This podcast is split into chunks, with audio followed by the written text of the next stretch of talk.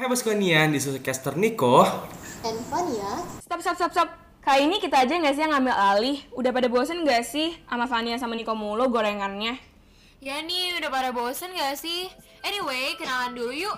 Hai Boskonian, this is your caster Jane and Rachel.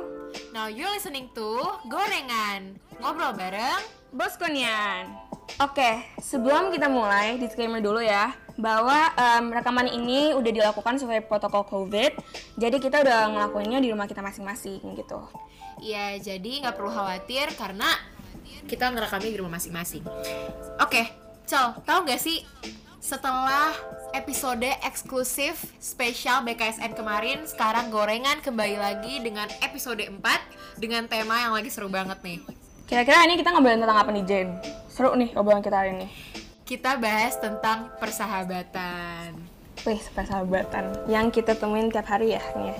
Yes, tapi kalau misalnya ngomongin persahabatan tuh paling identik sama first meet dan first impression gak sih, Cel? Iya sih, soalnya kan kalau kayak mulai kenal aja tuh dari first impression, first meet gitu loh. Jadi iya sih. Setuju. Kalau lu masih ada inget first meet kita atau first impression lu ke gue gitu gak, Cel? Gue ada juga first impression. First impression gue sama Jane, gue ke Jane maksudnya. Itu tuh kita awal kenal tuh kelas 7 ya, karena kita baru masuk SMP dan Disko. Terus di situ lagi MPLS, gue inget banget. Terus gue ngeliat ada nih bocah kayak lari-lari di kayak di depan kelas. Tapi sumpah ya, dulu tuh Jane bajunya tuh gede banget, kayak misalnya nih. Bajunya dia seharusnya size 14 lah gitu, tapi kayak size 18 sama sih bajunya, terus kayak roknya kegademan gitu. Jadi gue ngeliat kayak, nih orang milih baju gak salah apa ya. Itu sih juga fashion gue kali. Kayak harus banget nih, wisata masa lalu gue dibahas lagi. Jadi itu tuh pokoknya itu emang legend banget sih baju gue selama SMP itu. Dulu kan gue nih ditemenin sama tante gue ya, beli baju. Itu tuh kayak tante gue bilangnya gini, kamu kan nanti 3 tahun di sekolah, ya udah sekalian aja beli yang gede, karena kan nanti siapa tahu badan kamu makin gede lagi. Ya ternyata gak tunggu-tunggu, akhirnya ya kegedean sampai 3 tahun bajunya. Terus kalau kalian tahu ya, kalau kalian tahu karakter di Incredibles yang namanya Edna, nah itu Jane mirip itu. Apalagi tuh dulu tuh Jane berponi, sumpah. Jadi kayak kicik Edna versi lokal. Tapi gue juga inget ya first meet kita. Sebenarnya gue bukan orang yang seinget itu nih sama first meet dan first impression. Tapi sama lo gue inget. Enak aja, emang cuma lo yang bisa ngejek-jekin gue. Gue aja lupa sama first meet itu ngapain. Dulu kita ketemu pas abis selesai upacara. Kan itu kan bubaran ya. Hah? Upacara Senin yang kayak biasa itu loh. Yang Senin biasa. Oh iya. Nah itu kan bubaran. Setelah bubar itu tuh kayak temen gue narik gitu. Kalau gak salah lo lagi sama satu orang lagi deh. Nah gue ditarik gitu kan ke lo, terus kayak disuruh kenalan gitu. Nih ada yang namanya Rachel, kenalan dulu gitu kan. Sumpah gue inget banget, lo pakai kacamata kotak, terus rambut lo tuh yang lurus gitu, lo kayak anak-anak baik, nerd gitu. Ya zong. Tapi emang dulu pas kelas 7 gue alim kan, gue kayak, gue baik banget gitu. Gue kayak murid idaman tau gak sih pas kelas 7. Kalau ngomongin tentang, tapi kalau ngomongin tentang persahabatan ya Jane, menurut lo persahabatan yang baik tuh gimana sih? Persahabatan yang baik, menurut gue pribadi, persahabatan yang baik adalah yang bisa saling membangun satu sama lain. Oke. Kalau menurut sendiri gimana? Kalau menurut gue ya, sahabat yang baik itu tuh yang itu loh, kayak bisa nerima apa adanya sih. Jadi kayak kejelekan kita juga mereka bisa nerima.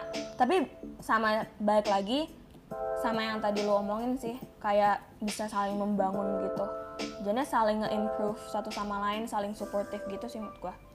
Iya, karena kan kayak dalam persahabatan itu tuh kan kita ketemu sama mereka sehari-hari ya. Jadi emotional support kita ya gak jauh-jauh dari lingkungan-lingkungan di sekitar kita gak sih? Iya. Apalagi menurut gue sahabat tuh yang paling bisa ngefek ke diri kita gitu loh. Tapi ya menurut gue persahabatan itu tuh kayak pentingnya itu tuh setelah pertemuan pertama. Jadi menurut gue first impression gak terlalu penting sih. Dan juga pentingnya itu tuh setelah kita ngejalanin kayak friendship-nya gitu, kayak kita harus mikir juga kayak ini persahabatan toxic atau kagak, healthy atau kagak gitu sih. Nah, ngomongin healthy friendship, menurut lu, menurut Jane, healthy friendship tuh kayak yang kayak gimana sih gitu? Menurut tuh gimana? Kalau menurut gue pribadi ya, Cal, healthy friendship itu adalah ketika dalam persahabatan itu lo bisa saling membangun satu sama lain. Saling support ya? Iya, saling support. Dan kayak ketika kan dalam kehidupan sehari-hari kan kita ketemunya sama mereka ya, komunikasi sama mereka, bertukar pikiran sama mereka. Jadi secara nggak langsung emotional support kita, pendapat-pendapat yang mempengaruhi keputusan kita ya dari mereka juga. Jadi menurut gue persahabatan yang baik adalah yang saling membangun satu sama lain, karena dalam persahabatan itu lo bisa improving yourself kayak bareng-bareng. Iya. Dan menurut gue juga ya, persahabatan yang kayak circle gitu itu ngefek banget loh. Even sahabatan yang kayak cuman berdua aja tuh bisa saling ngefek ke satu sama lain gitu. Misalnya sahabat lu gitu misalnya males gitu, itu kayak lu juga bisa kebawa malas gitu. Jadinya mood gua ya gitu sih, harus saling support gitu. Setuju banget, apalagi kan persahabatan itu kan sesuatu yang timbal balik ya. Mutualisme. Bener. Kan? Jadi kalau misalnya dalam suatu pertemanan itu sendiri lu mau menjadikan itu pertemanan yang sehat, ya usahakan lu memberikan feedback yang baik antara satu sama lain, yang pastinya komentar-komentar yang membangun gitu loh. Kayak misalnya nih lu lagi belajar, kalian kan bisa tuh bertukar pendapat kalian tentang soal yang satu dan soal yang lainnya. Mulai dari hal-hal sesimpel itu sih sampai yang kayak dibawa ke kehidupan sehari-hari. Iya. Tapi juga menurut gue itu sahabat yang baik itu yang benar pure mau berteman dengan kita, yang nggak ngeliat kita dari kayak segi aspek apa gitu, ngerti nggak sih? Jadinya emang yang benar nggak ngeliat dari kayak sisi misalnya orang kaya atau enggak, pintar atau enggak gitu loh, Jen. Oke, jadi yang menerima lo apa adanya. Tapi nggak segitu juga sih, misalnya kayak gue nih, misal gue males, bukan berarti sahabat gue harus nerima gue padanya. Jadi mungkin sahabat gue bisa kayak, Cel, belajar dong, jangan males dong, ngerti gak sih? Bener sih tadi kata lo, harus saling supportive gitu. Oh, jadi kayak gue terima lo dengan lo yang apa adanya, tapi kalau misalnya lo ada salah gitu, ya gue koreksi. Yes. Dan juga sahabat yang baik itu tuh yang bisa jujur sama kita. Kayak misalnya kalau kita salah nih, ya mereka jujur kalau kita salah. Jadi kayak kita nggak yang kayak iya kok, lo bener kok gitu. Ngerti nggak sih? Tapi lo ada pengalaman sendiri nggak sih dalam healthy friendship ini sendiri? Kebetulan ada sih. Gue SMP kelas 8 akhirnya menemukan kayak circle yang mood gue sih untuk gue sangat healthy banget. Jadinya kita circle gue ada 4 orang BTW, dan itu mungkin tiap orang ada profesinya masing-masing ya. Ada yang rajin, ada yang melawak, ada yang nggak jelas, ada yang lucu-lucuan gitu lah pokoknya. Tapi dari situ juga saling membangun, yang kayak yang rajin itu suruh semuanya kayak ayo dong kalian belajar dong, atau kayak kerjain tugas bareng yuk. Terus misalnya yang ngelawak jadi kayak bikin suasana di grup gitu seru gitu. Ya gak sih? Oh, I see. Gue juga sih. Tapi kalau misalnya dipikir-pikir ya, pertemanan kita selama SMP itu bisa dibilang yang sehat-sehat banget gitu gak sih? Iya, gak ada macam-macam soalnya. Kayak dalam lingkup pertemanan secara in general aja nih, yang secara luas ya, kan ini teman ya. Itu tuh kayak kita saling baik gitu satu sama lain, gak perlu dalam lingkup yang kecil persahabatan aja orang-orangnya baik-baik. Jadi untuk bisa mendapat circle yang baik itu kalian tinggal cari aja yang sefrekuensi. Bener. Dan juga dalam circle itu menurut gua cari yang lu paling nyaman gitu loh. Jangan kayak semuanya lu jadiin circle lu gitu. Bener, karena kan mau gak mau kan kita akan menghabiskan sebagian waktu kita sama mereka ya. Jadi ya kita harus memilih orang-orang yang kira-kira akan bisa lu ajak berkomunikasi dalam jangka waktu yang lama. Bener-bener. Dan jangan ngambil kayak orang yang belum lu deket, terus kayak ntar lu ajak curhat gitu, itu kayak big no banget sih menurut gue. Karena kita nggak tahu kayak orang itu bakal ngapain gitu. Ada katanya kayak mitos gitu ya. Ini mah kayak kepercayaan masing-masing aja sih. Katanya kalau misalnya kalian ketemu sama orang yang seru dari awal, itu tuh sebenarnya red flag. Hah, kenapa? Kok gitu? Karena udah seru dari awal nih, nanti dalam perjalanan persahabatan itu kayak kalian bakalan nemu kayak turn off gitu. Iya sih, menurut gue gak gitu sih, menurut gue tergantung masing-masing orangnya aja sih. Kalau ya, emang itu gue setuju, sebenarnya tergantung masing-masing orang juga, kembali lagi kan. Ngomongin tentang healthy friendship nih, kita udah ada pengalaman masing-masing ya. Ada persahabatan yang namanya toxic friendship nih, Jen. Menurut lo toxic friendship tuh yang kayak gimana sih? Toxic friendship, kalau misalnya toxic friendship berarti ya kebalikan dari healthy friendship kan intinya. Iya, opposite-nya.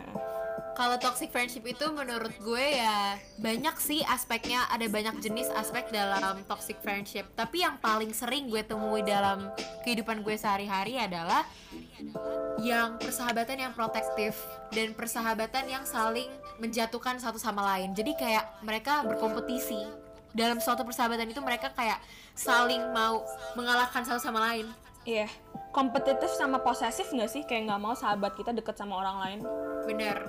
Jadi kayak, oh dia sahabat gue ya dia mainnya sama gue aja, nggak boleh main sama yang ini, nggak boleh main sama yang itu. Yang menurut gue itu nggak sehat banget.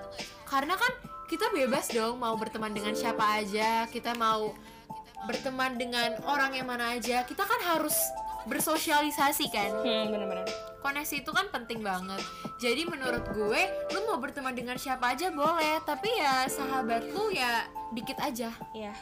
Kita juga sebagai sahabat nggak boleh nge-show sahabat lain kita sih. Maksudnya kayak sahabat kita. Karena kayak itu tadi kayak posesif gitu, itu kan otomatis kayak kita lu ngapain sih deket sama dia gitu. Itu kan kayak nge-control sahabat kita gitu loh. Itu sih salah satunya yang kayak toxic gitu ya. Jadi kayak dia gak bisa merasa bebas gitu juga. Iya, Emang lu punya ya toxic pengalaman gitu? Kayaknya lu ngerti banget. Sebenernya ya, kalau misalnya diinget-inget. Kenapa? Pengalaman toxic friendship setiap manusia itu kayak kebanyakan waktu SD deh. Atau mungkin pengalaman-pengalaman dari yang gue dengerin ya, sekitar gue aja ya. Bener, kayak kita tuh masih mikirnya tuh kayak gak terlalu belum tahu jernih otak panjang. Bener, kita kayak yang masih nampet lah otaknya bisa dibilang. Jujur makanya pas SD jadi gue tuh punya pengalaman apa-apa waktu SD tuh gue punya teman-teman gitu kan. Nah terus kayak saling rebutan gitu, kayak satu orang bisa direbutin sama dua orang gitu kayak.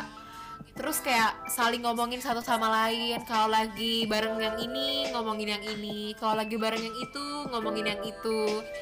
Jadi kayak beneran gak sehat itulah. Untungnya gue pas SD malahan gak pernah loh yang namanya toxic friendship. Maksudnya bukan yang gak pernah sih, maksudnya masalah-masalah kecil ada, tapi gak yang ampe gimana gitu sih. Paling pas kelas 6, mungkin kelas 6 kan udah mulai ini ya, udah mulai puber mungkin ya, jadinya kayak pada mulai baperan juga, jadi mulai sih pas kelas 6 kayak ada yang namanya toxic friendship gitu. Oke, tapi sebenarnya toxic friendship itu sangat berpengaruh nggak sih ke individu gitu, kayak karakter lo itu bisa terpengaruh oleh itu. Pengaruh banget sih Jane, karena in general aja ya, misalnya lo punya, misalnya sekolah di sini dan teman-teman lo isinya yang malas-malas semua. Ini bukan temen deket lo ya, ngomonginnya temen-temen aja gitu. Lo juga bisa kebawa malesnya gitu loh. Kayak surroundings lo itu sangat mengefek ke lo gitu, ke sifat lo gitu. Sebenarnya kalau misalnya lo sendiri, kan lo tadi cerita nih waktu kelas 6 tuh lo ada terpengaruh gitu sama lingkungan di sekitar lu. Apa yang lu rasakan saat itu? Apakah lu jadi menyendiri atau lu jadi takut untuk ketemu sama orang-orang baru? Malah di situ gue ngerasanya kayak, aduh cel lu fake banget sih. Kayak cel lu dua muka banget, jijik banget gitu loh. Tapi akhirnya ya gue ngomong sih langsung nggak coba, tapi akhirnya yaudah sih gue ngomong langsung ke mereka kayak kok kita gini sih, kayak di depan dia kita baik, di belakang kayak diomongin abis-abisan gitu. Dan menurut gue kunci dari toxic friendship ya, bukan kunci sih sebenarnya, kalau lo udah ngerasa itu toxic pertemanan, toxic menurut gue tuh langsung keluar. Jangan kayak stay atau apa, tapi udah mending lu kayak kalau emang mereka udah gak bisa berubah, mending langsung keluar sih. Karena menurut gue kalau emang mereka udah gak bisa berubah, entar lu nya juga keikutan, nanti gak sih? Itu gitu sih. Gue setuju sih, karena gue sendiri juga ngalamin ya. Waktu masa SD gue itu gue jadi yang takut buat percaya sama orang baru gitu loh. Bahkan ke teman gue sendiri aja gue gak bisa buat percaya sama mereka. Iya, jadi untuk memulai suatu hubungan yang baru, kayak gue bisa sahabatan sama orang baru, itu jadi lumayan susah waktu gue SMP. I mean thankfully gue bisa ketemu sama teman-teman gue saat ini. Jadi kayak gue bisa kembali gaining trust ke orang-orang di sekitar gue. Iya. Tapi Jin, misalnya nih ya, gue mau nanya nih. Misalnya lu lagi ada di toxic friendship ya, dan lu tahu sahabat lu salah. Misalnya nih, sahabat lu salah nih, lu bakal tinggalin langsung nih ya, atau lu bakal omongin ke teman-teman lu, atau lu bakal ngomong langsung dia, atau lu bakal ngapain? Kalau lu nih? Kalau gue pribadi sih, gue bakalan langsung ngomong. Oh, langsung ngomong? Okay. Kenapa? Ya, karena mungkin karena pengaruh teman-teman gue waktu SMP juga ya, kita tuh tipe yang kalau misalnya ada something yang wrong di antara satu sama lain, ya kita harus ngomong ya? Supaya iya, jadi kayak kita bisa saling tahu nih kekurangan kita apa, dan kita bisa perbaikin juga buat kedepannya. Bener-bener sih, gue juga bakal kayak gitu sih kayaknya. Kalau jadi apa, misalnya gue tahu sahabat gue salah, tapi juga ya misalnya nih kita mau bilang ke sahabat kita kalau dia salah, itu nggak bisa langsung lo salah gitu. Kadang soalnya kan sifat orang beda-beda ya Jen. Jadi menurut gue lu harus menyesuaikan sama orangnya, karena kan ya tiap orang beda-beda gitu. Gak bisa semua orang dipukul. Kalau misalnya gue gitu, sih ya ngelihatnya kita tuh harus bisa melihat orang, tipe-tipe kepribadian setiap orang. Kita harus bisa menyesuaikan, kita harus bisa menempatkan diri. Bener. Jadi apakah ini orang yang santai, atau dia adalah orang yang sensitif? Kalau misalnya orangnya santai nih, bisa aja kayak lu ngomong ke dia kayak biasa gitu loh, kayak Col, menurut gue ya lu gak begitu baik deh kalau misalnya kayak gini, kayaknya ada baiknya lu begini gitu kan. Tapi kalau misalnya orangnya sensitif, ada baiknya lu ngomong dengan pelan-pelan tanpa menghakimi, kayak pokoknya yang kita nge-considerate perasaan mereka banget lah pas kita ngomong. Iya, yeah. Atau mungkin secara tidak langsung gitu lo ngomongnya, biar dia gak langsung kayak ngerasa di-attack gitu, ya gak sih? Benar. Tapi ya, lu emang ada pengalaman gitu kayak lu ditegur sama temen lu gitu? Pernah sih. Gue pas yang SMP ini, circle gue yang SMP ini, dulu tuh pas kelas 9, pas yang pertama kali online, gue males banget. Gue semales itu orangnya. Gue bener gak belajar, gue gak ikut meet. Tapi akhirnya ada salah satu dari mereka yang bilang, Cel, bangun sumpah, sadar, lu udah kelas 9, udah bener lagi udah SMA gitu-gitu kan. Terus pas itu dia bilang jangan tergantung sama kita gitu, karena kita juga nggak tahu SMA bakal tetap bareng atau enggak. Iya, tapi kalau misalnya gue pribadi ya, gue juga ada pengalaman sih kayak lo itu. Gue figur waktu kelas 7, kelas 8 awal tuh gue yang kayak males banget anaknya, kayak beneran yang niat-niatan lah sekolah, kayak niat gak niat. Makanya di saat sama itu sih, temen-temen gue yang kayak ngomong ke gue, Jay, menurut gue lo harus lebih peduli sama diri lo sendiri. Karena kan kayak at the end of the day yang lo punya kan lo doang ya, diri lo sendiri. Jadi ya lo harus nge-treat diri lo dengan baik gitu loh. Karena kalau nggak lo ya siapa lagi? Bener-bener. Malah pas SMP itu, yang pas kelas 9 itu, gue sangat amat tergantung pada circle gue itu. Kayak gue apa-apa ke mereka, even tentang pelajaran aja ke mereka. Dan gue ngerasain banget pas gue masuk SMA, gue kayak kagok gitu loh Jen, kayak aduh gila ini gue gimana ya. Soalnya yang dari SMP kelas 9 itu gue tidur mulu, gue nggak pernah tugas aja, gue selalu kayak minta tolong mereka. Sekarang pas SMA karena mungkin udah nggak ada mereka ya, kita pisah semua, jadinya ya udah sih gue belajar kayak bertanggung jawab untuk diri gue sendiri, ya nggak sih? Ya gitu lah. Setuju. Gue juga awalnya sempet panik sih, karena kan gue tuh ngerasa kayak gak ada yang sedekat itu sama gue di SMA ini kan. Temen gue mencar semua kemana-mana, jadi kayak gue yang kayak takut gitu untuk memulai SMA ini. Sama sih. Kalau misalnya dipikir-pikir lagi ya, emang kayaknya kita nggak boleh begitu tergantung juga sama teman-teman, karena kan ya kita kan pasti akan pisah gitu kan suatu saat. Bener-bener. Nah kalau pribadi Shal, ada gitu gak sih kayak ketakutan kayak ih nanti lu gede bakalan pisah sama temen-temen lu gitu?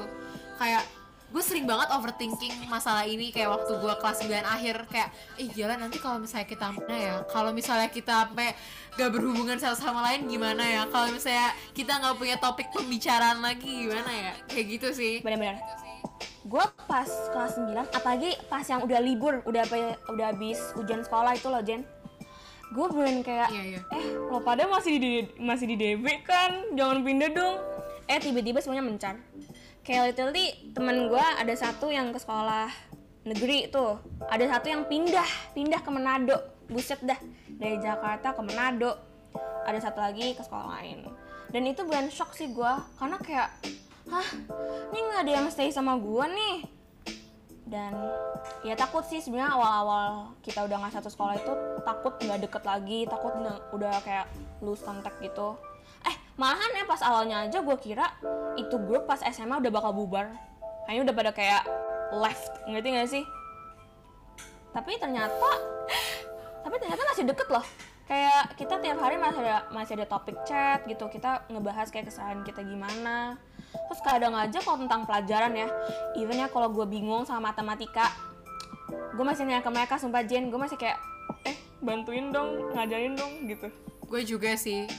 Kita tuh salah banget dah kayak. Gue juga berempat kan. Nah ini tuh kan pada mencari semua. Cuman gue yang stay di DB. Terus kayak yang satu pindah keluar kota, dan dia di asrama yang mana nggak boleh megang handphone. Jadi untuk komunikasi aja tuh kudu pakai SMS. Kayak per minggu dia baru dikasih jatah pegang HP, dan itu pun kayak pakai HP jadul gitu loh. Jadi untuk komunikasi cuma bisa pakai SMS. Bener. Dan yang dua lagi pada pindah sekolah. Mereka ke sekolah yang khusus cewek, dan mereka pun beda jurusan. Jadi kayak untuk ketemu juga ya bakal susah, karena kan gak satu meet, kita kan lagi online ya. Terus kayak beda jadwal juga. Jadi kayak itu sih yang kita takutin, kayak aduh gimana ya kalau misalnya nanti karena nabrak nih topiknya dan kegiatannya juga, jadi apa ini bakalan lost contact.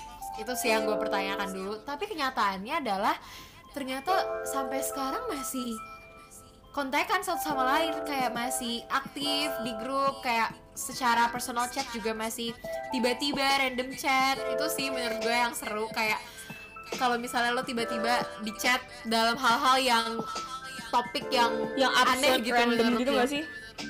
Bener.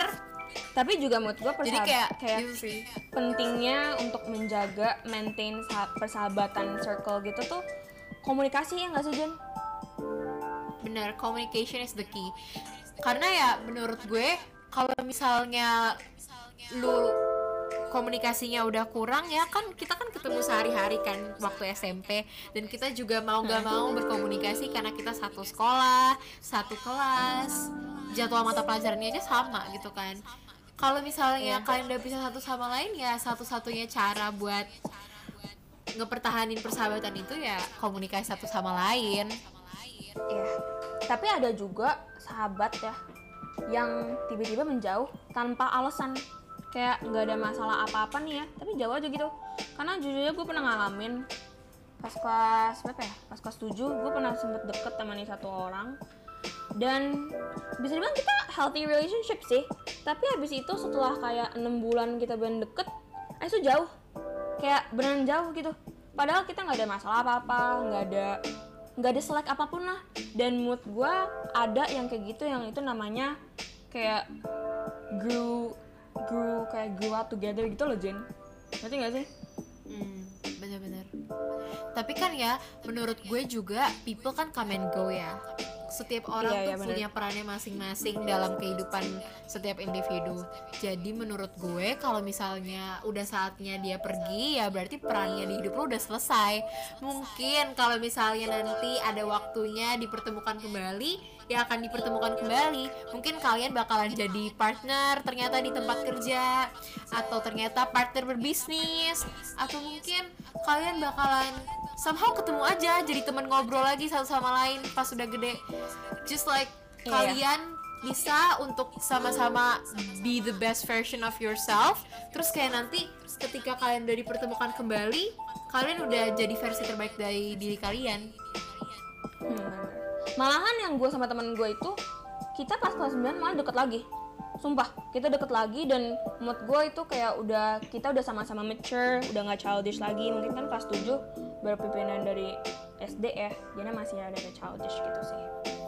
Jadi ya menurut gue sih, kalau misalnya ada lost contact antara pertemanan itu ya nggak apa-apa, asalkan bukan pisah karena ribut atau berantem ya.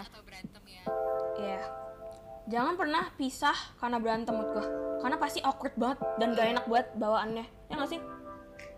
Kayak mending diselesain. Apalagi kalau misalnya lo ketemu sama orangnya, atau kayak lo dalam kondisi benci orangnya, itu kayak jadi penyakit hati juga gak sih buat lo? Kayak lo nya juga capek sendiri. Iya, tambah jadi dendam lah, jadi kayak ya gitulah. Benar.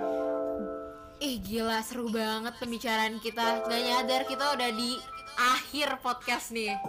Tadi kita mulai dari bahas first impression. Makanya gak ngitungin juga sih gue, tapi kayak kita bahas first impression, kita bahas first meet, sampai healthy relationship, toxic relationship. Terus kayak kalau misalnya kalian grew apart gitu di saat kalian udah gede masing-masing gimana. Tapi ya intinya dari pembicaraan kita kali ini ya, menurut gue keep your circle small. Kalian bisa bersosialisasi dan berteman dengan siapapun, tapi kalian harus tetap selektif dalam memilih teman. Kalian harus tetap mikir apa nih, yang siapa nih yang bisa gue jadikan teman, siapa nih kira-kira yang akan cocok bersama gue dalam jangka waktu yang lama. Itu sih menurut gue. Iya, menurut gue teman itu cari sebanyak-banyaknya. Kalau temen ya, cari sebanyak-banyaknya. Karena buat masa depan tuh teman penting.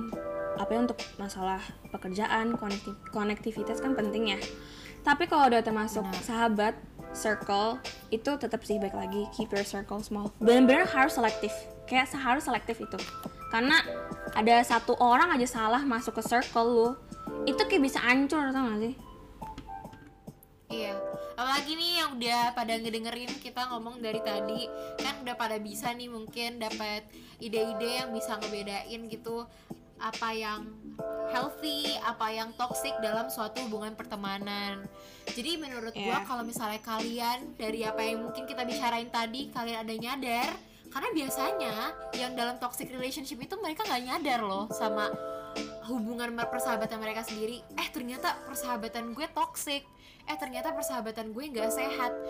Karena mungkin ya kalian akan baru nyadar kalau misalnya persahabatan kalian setoksik itu adalah ketika kalian udah ketemu sama orang yang lebih baik, dan ketika kalian udah bisa dapetin persahabatan yang healthy, kalian bakalan nyadar, gila, persahabatan gue yang sebelumnya ini setoksik itu. Jadi kalau misalnya kalian udah nyadar nih sekarang, kalian cepet-cepet perbaikin hubungan pertemanan kalian, atau kalian bisa mungkin menyelesaikan dan carilah solusi dari masalahnya apa. Kalau mood kalian juga nih, mood kalian lagi dengerin, mood kalian tuh persahabatan yang baik dan yang toksik tuh mood kalian gimana sih? Itu kan dari tadi kan kita udah ngomong panjang lebar ya, mood kalian gimana gitu. Ya kalian bisa juga langsung cek di official Instagramnya SMADB2 tuh, itu nanti ada postingan-postingan yang membahas tentang healthy dan toxic relationship. Mungkin kalian bisa drop your opinion di situ, di @osis SMA Don Bosco 2. Oke semuanya, sekian dari kami. Terima kasih sudah mendengarkan podcast kami. Mohon maaf bila ada salah kata dalam penyampaian kami. Saya Jane dan saya Rachel. Kami pamit undur diri. Terima kasih dan sampai jumpa. This have been Gorengan. Have a nice day. Bye.